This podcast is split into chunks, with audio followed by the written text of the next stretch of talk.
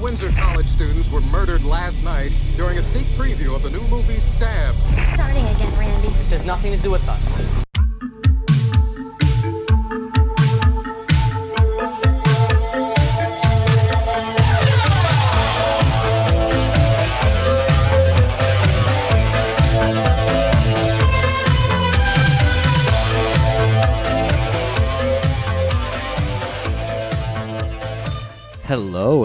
Back to Scream 101. I'm Brennan, And I'm Sergio. and uh, this is the third week of our Oscar Skeletons in the Closet month. Yeah. Um, we've now hit the supporting Ooh. actress category. We'll be discussing Laurie Metcalf in Scream 2. And Brennan, remind me what she's been nominated for this March. Yeah, she was nominated for her role as Lady Bird's mother in Lady Bird. And what is she playing in Scream 2?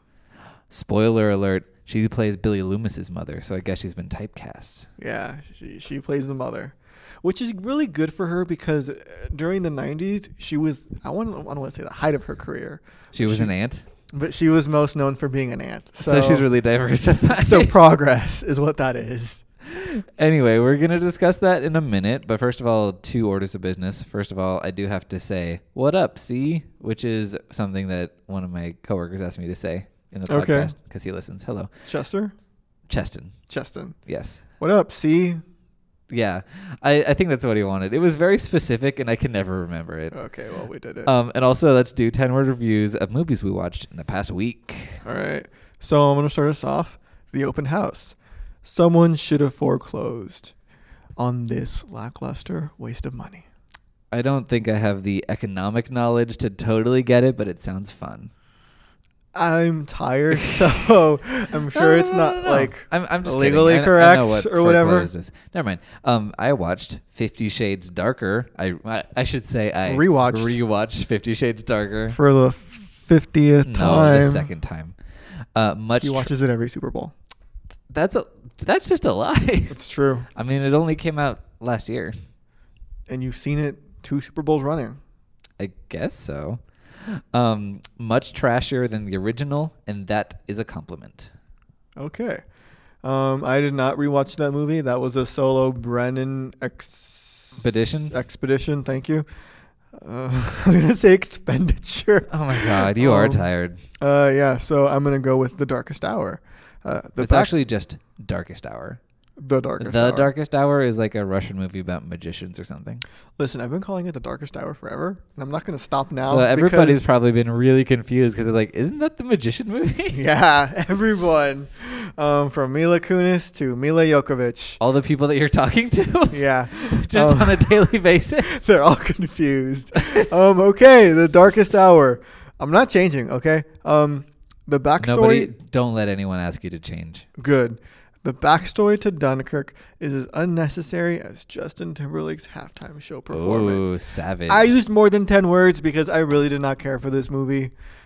End of rant. Okay, and my review is tragically mediocre Oscar bait that plays like Dunkirk fan fiction. So we both had that same thought in our heads. Oh, yeah, because we both saw Dunkirk before seeing this movie, and both of us preferred Dunkirk to this movie. Yes, and there no literally a major plot point in Darkest Hour is him deciding to evacuate the troops at Dunkirk, and it's like, how did we get two movies in the same year about this battle that America does not care about?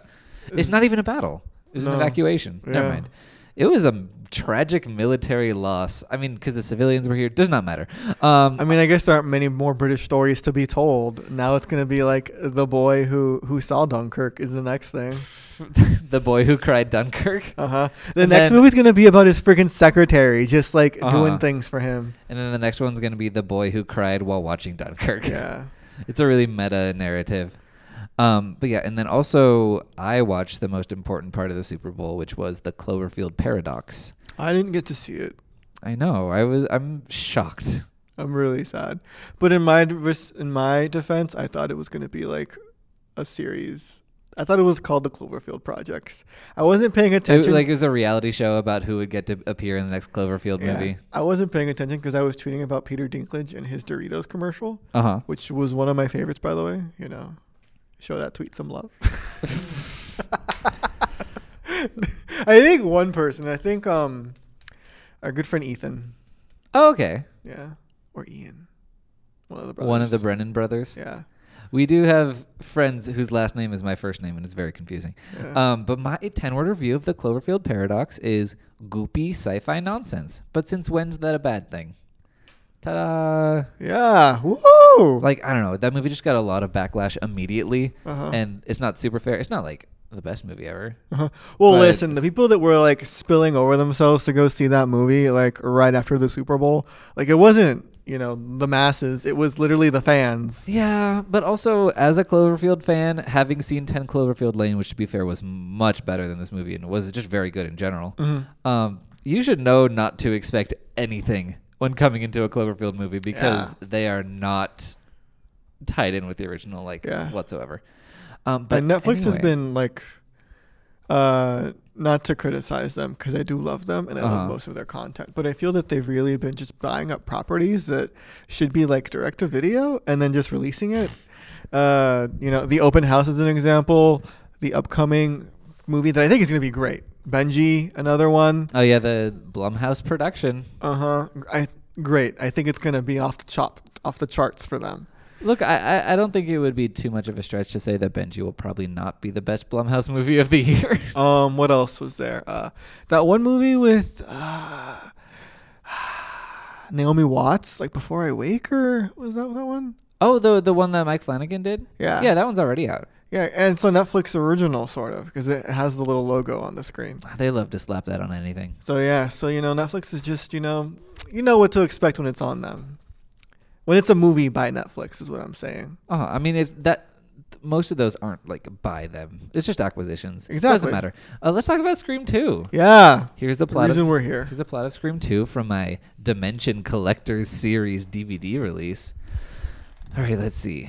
Uh, here's the inev- incredible follow-up to the smash hit phenomenon Scream. Away at college, Sidney Prescott thought she'd finally put the shocking murders that shattered her life behind her, until a copycat killer begins acting out a real-life sequel. Um, now, as history eerily repeats itself, ambitious reporter Gail Weathers, played by Courteney Cox of Scream and Scream Three. Uh, spoiler alert. yeah.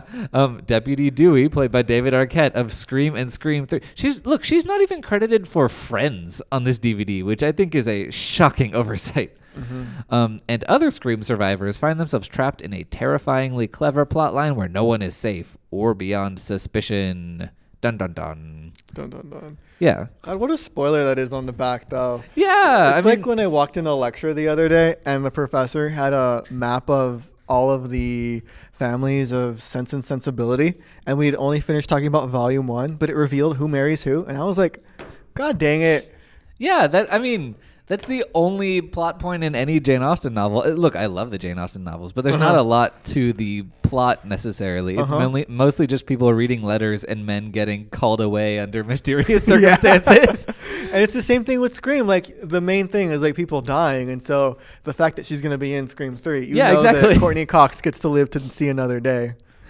yeah, that's so strange. But anyway, we rate all of our movies on scariness, campiness, FX, and quality. And I do want to know your scariness score for this movie. You know what?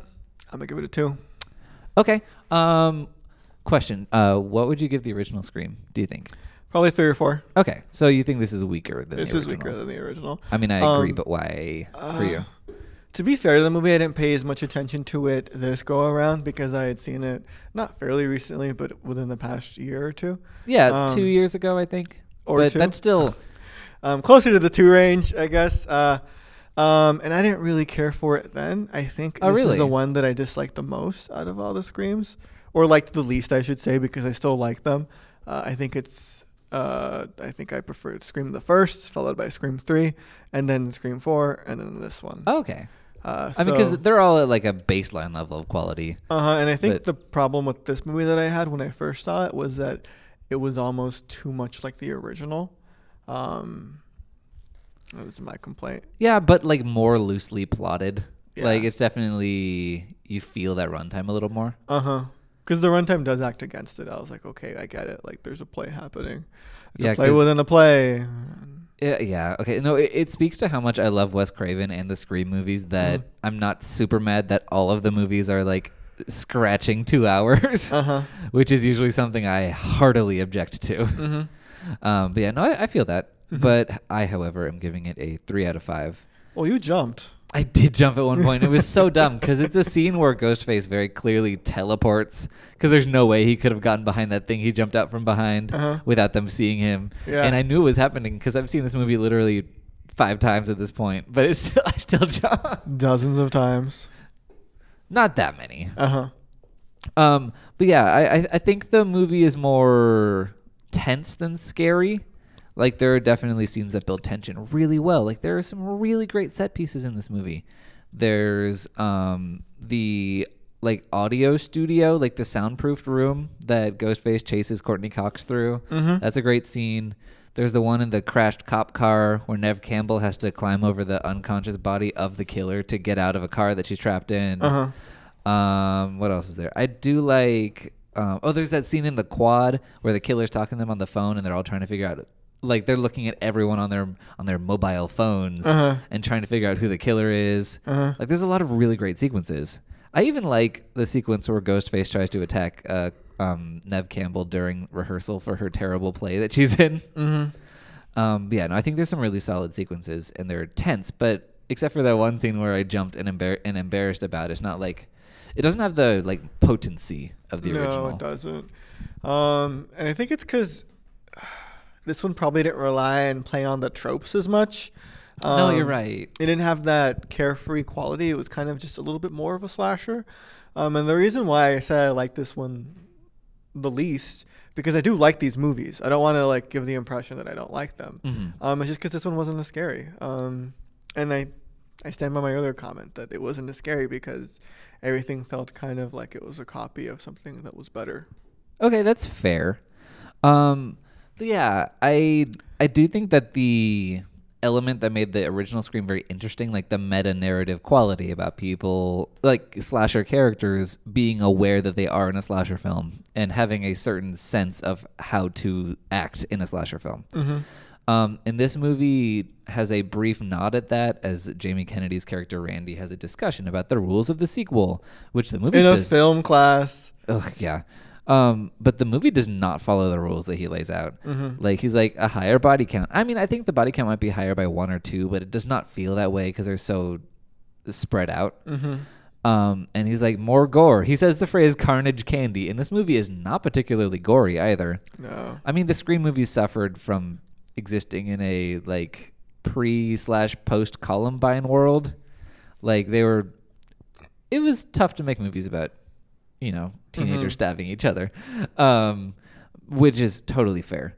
But um, it's just not particularly gory, which is kind of a promise that the movie makes.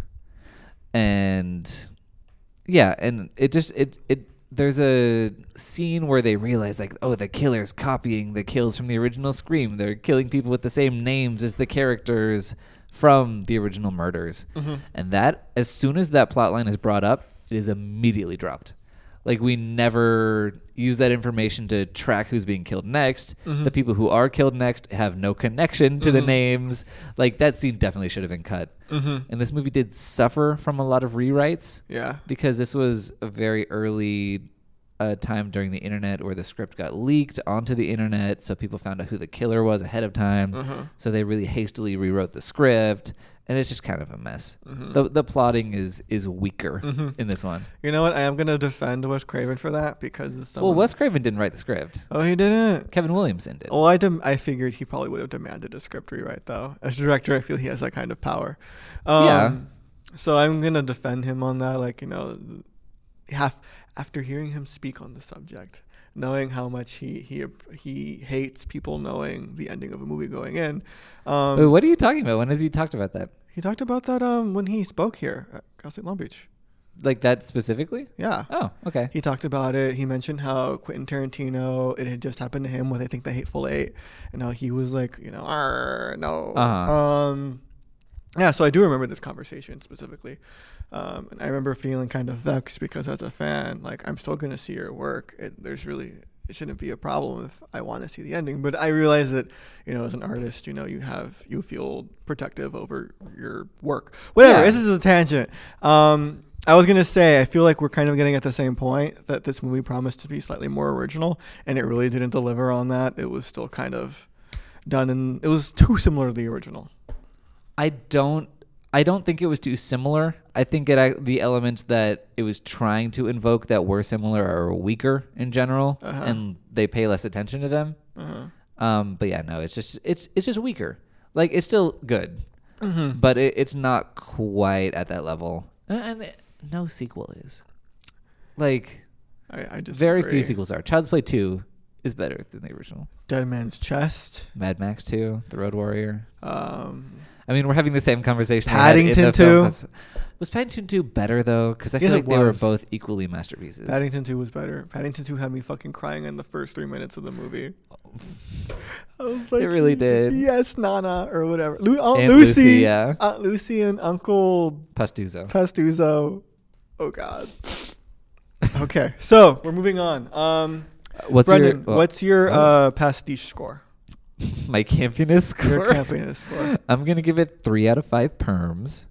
Um, this movie is still beautifully 90s. Like what's the funny? Scream movies are. What I gave it three as well. And you want to know what two of those little perms are for? is it for Courteney Cox's haircut? It is for Her red streaks. They do her so wrong. um no, it is for your girl Neve Campbell. Portia de Rossi's eyebrows. Oh boy. One and two. One and two right there. Yeah, Portia de Rossi plays a sorority girl who gets one of the best lines in the movie where she goes, Hi. No, I really mean that. Hi. Yeah. oh, so, so perfectly vapid. It's such a good line. It is a really good line. Oh. The eyebrows, though, that's intense. Yeah. They're very colorful in the sense that they just really pop out. Yeah, It's like Sam Waterston's eyebrows. sure. Do you know who he is? He was from Capricorn 1. What the hell's that? It's Capricorn 1. Okay, he was on that then. All right, so what was your reasoning for giving this movie as many stars as you gave it? Like I was saying, the, the 90s are dripping all over this movie. We've got the brown lipstick and the halter tops. Yeah. And spoiler alert, when film geek character Randy gets killed unexpectedly Oh, in this movie, um, his murder is masked by the sound of a boombox being carried by some passing freshmen, not freshmen, but like, you know, college people. Uh-huh. And one of them is like trying to break dance. It's just so. He's breakdancing as he's moving. Yeah, it's not on the floor, but he's like crumping Yeah, he's clearly moving and dancing and moving to the beat. of this boombox. It's so just tragically 90s. It is on this liberal arts campus on the East Coast. I know. And then, of course, Jamie Kennedy can't resist just like devolving into a British accent at some point. And it's like, what are you doing? Uh huh. Who asked you to do this? And there was that weird dance number in the Commons or whatever. Oh, yeah, where he's like, I think I love you. So what am I so afraid of? I'm afraid of a love I don't know the rest. Yeah, something. Um, yeah, Neve Campbell's boyfriend, Jerry O'Connell, does a whole little Top Gun song and dance for her. Uh huh. Um, spoiler alert, he dies, so it was not worth it. R.I.P. It was not worth the public humiliation. R.I.P. Because he's not a great singer. Um, but anyway, this movie was written by Kevin Williamson, who was the it guy uh, for '90s horror and also Dawson's Creek. He still is, I'd say. Yeah, I mean, Didn't he write something recently? yeah he wrote for the Vampire Diaries, which I think just ended and was a massively successful show with the teens of today. So he still yeah. got it. Um, but yeah, his scripts are m- marked by extremely clever dialogue. He writes in the style of me. Yeah, of of character. Oh, you're like a character says a line where you're like, this person's not smart enough to say that. Yeah, I write Um, like that. You guys might be surprised, but I have it on good authority. You do. authority that I do that. No, you do. Oh man. no, but there is. Uh, I have a list of lines that I really, really liked, All right, But- share them. but I do want to share one line that I thought Jerry O'Connell could not pull off in a million years, and this is not his fault. I read I'm sorry. was the line I read. No, what are you talking about? I was about? trying to make a joke. I'm sorry. okay, you saying he can't read? Yeah, I don't know because he played a dumb frat boy. Okay. Um, the line is, I hope. nuanced. Never mind. Go ahead. Okay. Let me let me get into character. All right. His line was, "I hope that was an off-the-cuff remark that uh, that holds no subtext whatsoever." And it's like that's not a thing that anyone in the world would ever say. Okay. And that is Kevin Williams' stuff is very stylized, and there are some great moments, but that is not one of them. Mm-hmm. Um, but there's a there's a great one where Debbie Salt, the uh, gung ho report local reporter played by Laurie Oh, Metcalf yes. is uh, trying to ask questions of Gail Weathers, who's the reporter from the first one, played by Courteney Cox. And Courteney Cox is like, "Look, local woman, leave me alone," which is great sassy line. There's the Portia de Rossi line about hi, which is great. Oh, and all, it's all Gail Weathers lines. Uh-huh. Um, there's one because she's grabbing phones from all the people in the quad to see who is actually the killer. She grabs a phone and she's like, "Who is this?" to the person that that person was talking to, and they're like, "Who's this?" And she's like, "Gail Weathers, author of the Woodsboro Murders." and she just, you know, she's always on brand, and I I respect that. Yeah. Um. Yeah, she was one of the original bloggers, one could say. Yeah, Just they're like, constantly pushing the idea of Gail. hmm yeah, she's she's got the brand. She's into fame. Um, yeah, I like that. Did you uh did you have any other campiness stuff you wanted to share? Because it's you gave really- it three points and two were for the eyebrows. What's the other point for? The other point was for. Well, I mentioned the dance sequence Okay, yeah, then we're good. Uh, do you have an FX score? Two. Yeah, I gave it two as well. Yeah. Like it's still not too bloody. Like we it's talked about. It's not that bloody. There's nothing really special about it. I mean, these movies aren't really um, like you don't watch the screams to be like, oh man, did you see the super cool effects? Like they're really Yeah. small. They're not bare bones, but um, The the Scream movies are definitely more about the who done it storyline. uh huh. um, like these and the movies get their dialogue, chops from the storyline and Yeah. from the dialogue. which is unusual for a slasher movie, but good. Yeah. But yeah, no boobs, no blood. That's kind of the way it goes. Nope. That's kind of how most of Wes Craven's movies are. Oh. I mean, his slasher movies. I feel like Nightmare um, was kind of more special effects heavy. No, Nightmare was very special effects heavy, and it was gory and bloody, but not in the same way that a slasher is. It was much more like cerebral and aesthetic than just like people being having their heads ripped off or I whatever. don't know, man. The bed scene though. Okay, that is a lot. of That's gory. No, no, no. That is Yeah, I- everything. It is, but it's not gory in the like bodily, visceral way that a slasher usually is. I'm not saying it's a bad thing; it's an incredible thing. uh-huh. But it's it. They're not gore movies. They're effects movies. Never mind. Uh, But there's definitely no boobs in the Nightmare franchise either. He's he's a very chaste filmmaker, at least um, past his 70s output. Um, he did make porn movies, but I guess he Uh, was over it at that yeah. point. But yeah, um, what what's your overall quality score for this one? Three. Three. Okay, It was I- just okay. I can live with that. I still give it a four because I do have an abiding love for the Scream movies. I That's think, understandable. yeah, I, I think this rewatch was one that I was getting kind of itchy by the end, where I was like, I've I've seen this one too many times, but that should in no way diminish the power of watching it on the first time, which Uh-huh. is fun. Um, did you have any other comments you wanted to make about it? About the Scream Four. Yeah, just Scream Two. Scream Two, just general quality. Um, oh no.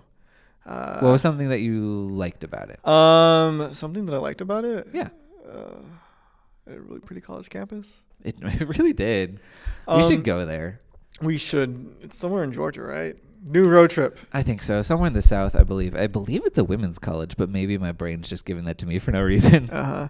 Um, brains will do that to you. Yeah. Um, what did I like about this movie? Um, I liked how we got kind of uh, Cotton's redemption. yeah, Cotton Weary, played by Liev Schreiber, who's the man that Sidney Prescott uh, wrongly accused of her mother's murder. Uh, we got a little full story with that thing because I remember it was like one of the most tragic things that you know he was in jail for a crime he didn't commit. Uh huh. Um, But he's he's he's doing good now. He's got Ray Donovan. he's doing good. I don't believe a single word that he said when he was like, "Sidney, I forgive and forget like so easy, like at the drop of a hat." I'm like, "No, you don't. No one would forgive and forget that. You were Uh-huh. put in a maximum security prison." No, I mean it's very clear that he just wants the exposure. Uh huh. and like he wants to parlay this into some sort of career like that dude from the 1517 train to paris whatever situation like the real life hero who's playing the clint eastwood movie Uh-huh. uh the hottest one of the three he was on dancing with the stars before this Uh. where he's like i'm an american hero in france let's be a d-list celebrity now that's what Uh-huh. Cotton Weary is trying to do Okay. Well, you can't blame him for trying to make a buck. You know. no i can't i just like something it, it just something feels kind of gross about that It's kind of gross about what? like turning a like heroic tragedy moment into like just Dancing with the Stars. I don't know. I shouldn't judge this guy. He's Yeah. he's he's he's, He's, a hero. You can't really judge him. Yeah, although I can judge Clint Eastwood for You can ignoring definitely the judge contributions him of there. Europeans to uh, that heroic moment. You can definitely judge him for that, but you can't judge the way we receive. You know. No, no, no, no. And I, I in no way, I'm not trying to shame this hero guy. He did a Uh-huh. great thing. Look, look, I, I just feel like Dancing with the Stars ruins everything. It's No, their fault. right. They probably asked him, and Yeah. and then why would you say no? Yeah. Okay, I'm not mad. He, he's also very attractive, so Uh-huh. good for him. Um, Good save, my man. Good save. um, yeah, I I will say my biggest problem with this movie is that um, Randy misquotes aliens as a. well, um, no. You have too much memory in your brain that that that you can like occupy it with aliens dialogue. Uh, but it's the biggest line from Aliens, and well, because um, Timothy Olyphant, they're talking about um sequels that are better than the originals in this film class, and they're talking about aliens, and he's like, "Get away from her." And Randy's like, I think it's stay away from her. This is a film class, right? Like he's being really judgy, but it's like, no, that's not the line. And it, What it was just the line? it's it's get away from her. The kid was right, and they just because it, it was just a flubbed take. The kid accidentally said the wrong line, and Randy accidentally switched it, Uh-huh. and they just kept it in the movie. And I'm like, did you not have the money to reshoot this scene? you reshot half the other stuff because the script got leaked. Uh-huh. I don't know. It, it was just so frustrating to me. I hate that that that was left in the movie. Uh huh. Um, That's not a necessarily a mark against it, but as someone who's seen it a lot of times, that just really frustrates me every time. Um, that's a fair thing to be frustrated about. I'm still kind of flabbergasted at the fact that uh, uh, that's in your brain somewhere. Yeah. Like it's not like I don't have movie quotes in there, but mine is like Jack, I'll never let go. You know, or uh, I'll never let go, you know? See?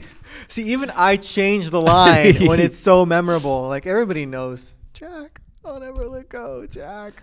Yeah, whereupon she immediately lets go. So she did not keep her promise. It was metaphorical. Yeah, she I, meant it inside. I think when he said don't let go, he meant it pretty literally. He he was like, please don't let me drown, Rose. Well, it's like don't give me this burial at sea. Like bury me. I don't know in Bury America. me in satin, lay me down on a bed of rivers, meet me at the roses. Listen, I don't have night." time for these freaking Hoobastank lyrics. Okay. No, it's that. Uh, it's that the band. Hoobastank. Heart. it's not Heart. I don't know.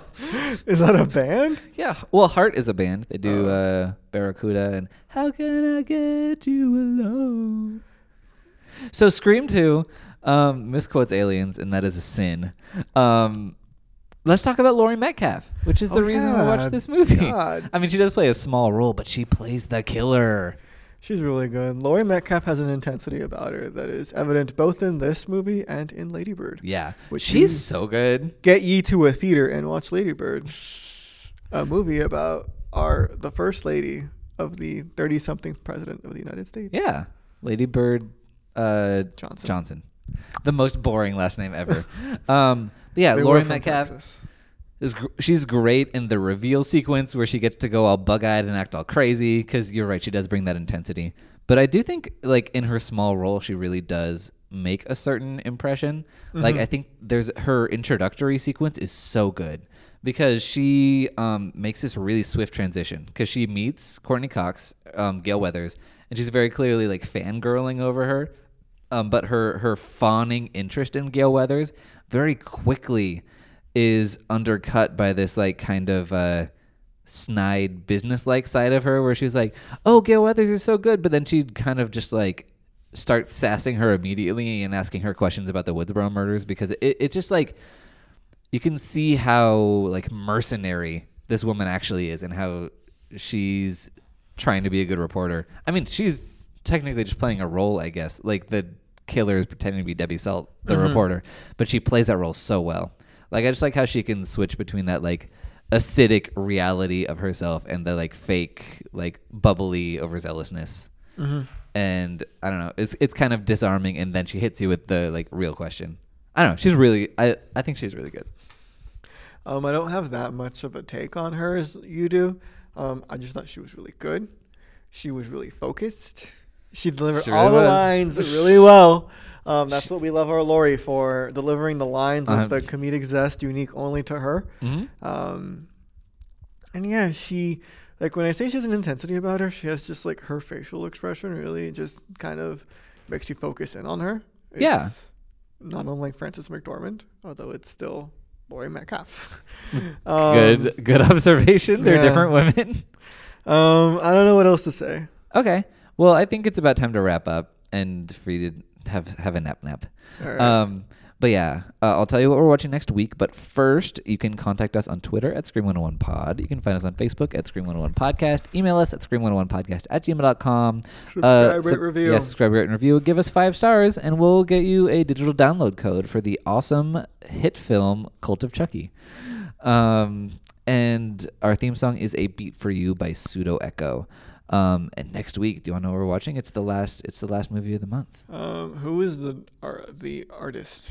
Uh, we're doing Best Supporting Actor, and we're going to be discussing Richard Jenkins, who blew minds this year in The Shape of Water. Oh, then I don't know what we're watching. Yeah, no. Um, a couple years ago at this point, he was in Bone Tomahawk, Oh, which I know is oh, is a movie that our frequent listener Matt has been like basically begging on hand and knee for us to watch. Uh huh. Matt, if you're driving, be sure you stop and pull over to tweet at us that we're watching this. Uh, I, I have told he does know. I've told him okay, already. okay. Okay. Well, when I meant like stop and pull over. I don't mean like immediately. Like I'm like you know for sure excitement. Just wait, wait until you're safe. Good point.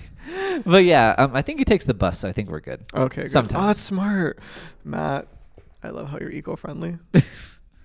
anyway, um, but yeah, so that we will be watching that, and I, I am excited, and also it'll be a David Arquette double feature because he's in that movie too. Uh huh.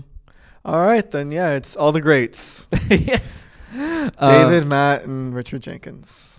sure, I do love Richard Jenkins, and I'm ready to see him in more things. Yeah. Um, but yeah, until next week, good luck on your journey. And stay gold, everybody. Bye. This episode was brought to you by Pod People Productions. To find more episodes of this show and others, please visit podpeople.me. It's podcasts for the weird at heart. Hi, I'm Brennan, And I'm Dave. and we are the co hosts of Cast Party. It's a freewheeling pop culture conversation. I am an online media mogul. And I'm not. I'm a drama teacher. Yes, you, in fact, my drama teacher. We kind of transplant the conversations that we have every time we hang out into a podcast, and we hope you like it. Check it out. Enjoy. at podpeople.me. That was that was really fun and not awkward at all. Bye.